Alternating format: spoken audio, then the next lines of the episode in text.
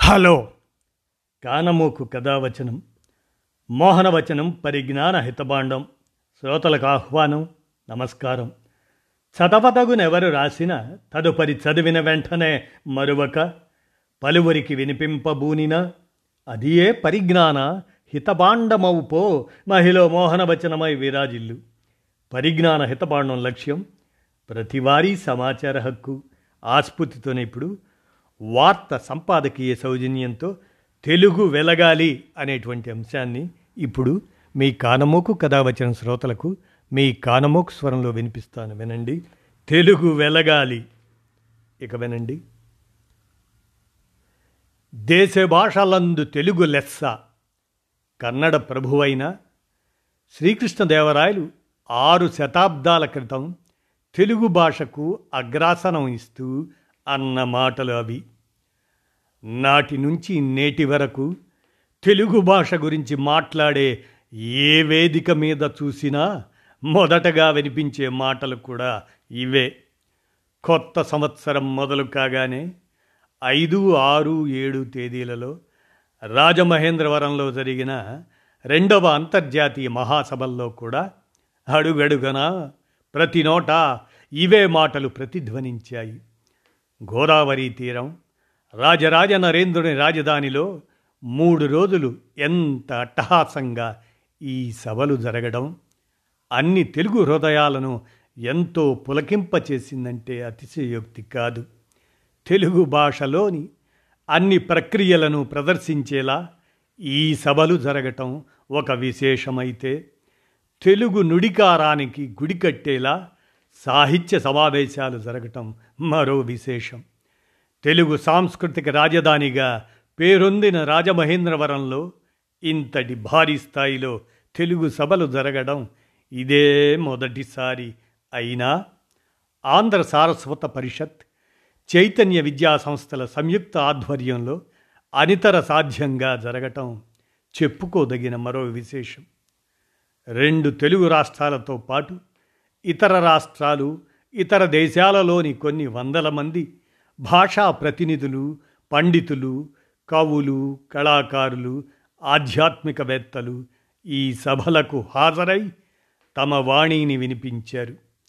పలువురు కేంద్ర మంత్రులు వివిధ రాష్ట్రాల గవర్నర్లు తెలుగు రాష్ట్రాల మంత్రులు న్యాయమూర్తులు కూడా పాల్గొని తమ సందేశాలు వినిపించారు.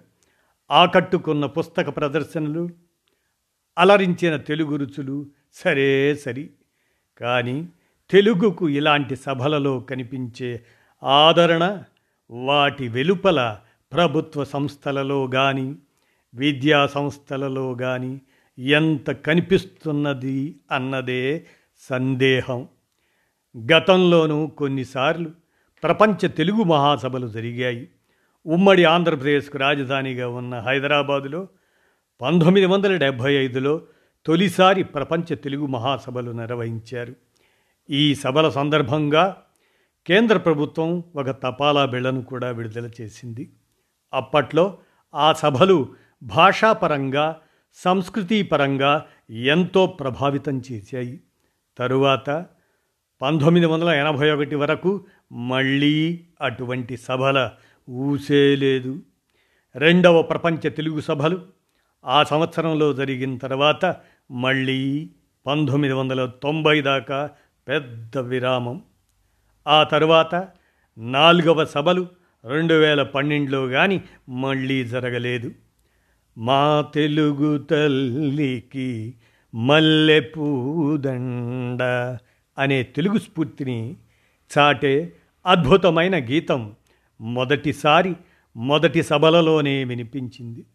తెలుగు గడ్డపై జరిగిన ఆ సభల తరువాత రెండో సభలు కౌలాలంపూర్లోను మూడవ సభలు మారిషస్లోను జరగడంతో తెలుగు భాషాభిమానులకు ఆ వార్తలు తెలిసాయి తప్ప వాటిలో పాల్గొన్నవారు అతి తక్కువ.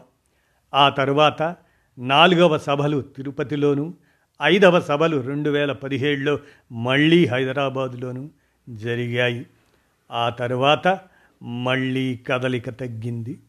ఆ దశలో ఆంధ్ర సారస్వత పరిషత్ అంతర్జాతీయ తెలుగు మహాసభలు ఆ పేరుతో ఇరవై ఇరవై రెండులో భీమవరంలోనూ తరువాత రెండేళ్ళకు ఇప్పుడు రాజమహేంద్రవరంలోనూ నిర్వహించింది. ప్రభుత్వం కానీ పరిషత్తు వంటి భారీ సంస్థలు కానీ ఇంత విరామంతో నిర్వహించడం వల్ల ఆ వేదికలపై చేసే తీర్మానాలు కానీ తీసుకునే నిర్ణయాలు కానీ ఆ సభల వరకే పరిమితమవుతున్నాయి అనే అభిప్రాయం వినబడుతుంది.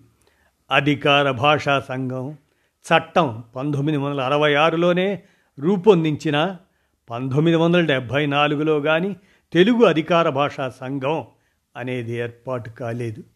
తెలుగు భాషాభివృద్ధి కోసమే ఏర్పడిన ఈ సంస్థ కొంత కృషి చేసినట్లు కనిపించినా ప్రభుత్వ కార్యాలయాలలో వినిపించే కనిపించే తెలుగు ముప్పై శాతం కంటే ఉండదేమో. ఇటువంటి పరిస్థితులలో ప్రభుత్వం కానీ సారస్వత పరిషత్తు వంటి సంస్థలు కానీ నిర్ణీత కాలానికి ఒకసారి తప్పనిసరిగా ప్రపంచ స్థాయి సభలు నిర్వహిస్తేనే ఏదైనా ప్రయోజనం కనిపించవచ్చు. అంతేకాదు ఆ సభలలో చేసిన తీర్మానాలు నిర్ణయాలు ప్రభుత్వ పరంగా కానీ ఇతర సాంస్కృతిక సంస్థలతో కలిసి కానీ అమలు జరిగే బాధ్యత కూడా తీసుకోవాలి. ప్రతి ప్రధాన పట్టణం నగరాల్లో ఈ సభలు నిర్వహించేలా చర్యలు తీసుకోవాలి. ముఖ్యంగా విద్యార్థులందరూ ప్రాథమిక దశ నుంచి తెలుగు తప్పనిసరిగా చదివేట్లు చర్యలు తీసుకుంటేనే భాష పది కాలాల పాటు వర్ధిల్లుతుంది. యునెస్కో చెప్పినట్లు అంతరించిపోయే భాషల్లోకి తెలుగు చేరకుండా ఉండాలంటే ప్రతి అడుగులోనూ తెలుగు నుడికారం వినిపించేలా రెండు తెలుగు ప్రభుత్వాలు గట్టి చర్యలు తీసుకోవాలి. అప్పుడే సభలు జరపడం వల్ల తగిన ప్రయోజనం సిద్ధిస్తుంది. రెండవ అంతర్జాతీయ తెలుగు మహాసభలు అద్వితీయంగా జరిగిన మాట నిజమే అయినా సారస్వత పరిషత్ ఈ స్ఫూర్తిని కొనసాగిస్తూ రెండు తెలుగు రాష్ట్రాలలోని అన్ని ప్రాంతాలలో సభలు నిర్వహించడానికి ప్రయత్నిస్తే తెలుగు వెలుగులు దశ దిశలా ప్రసరిస్తాయి. ప్రాచీన తెలుగు కళారూపాలను పునరుద్ధరించడం ప్రజలలో వ్యాప్తి చెందేలా చర్యలు తీసుకోవటం కూడా అవసరం. ఇందుకు ప్రభుత్వం కూడా పూనుకోవాలి.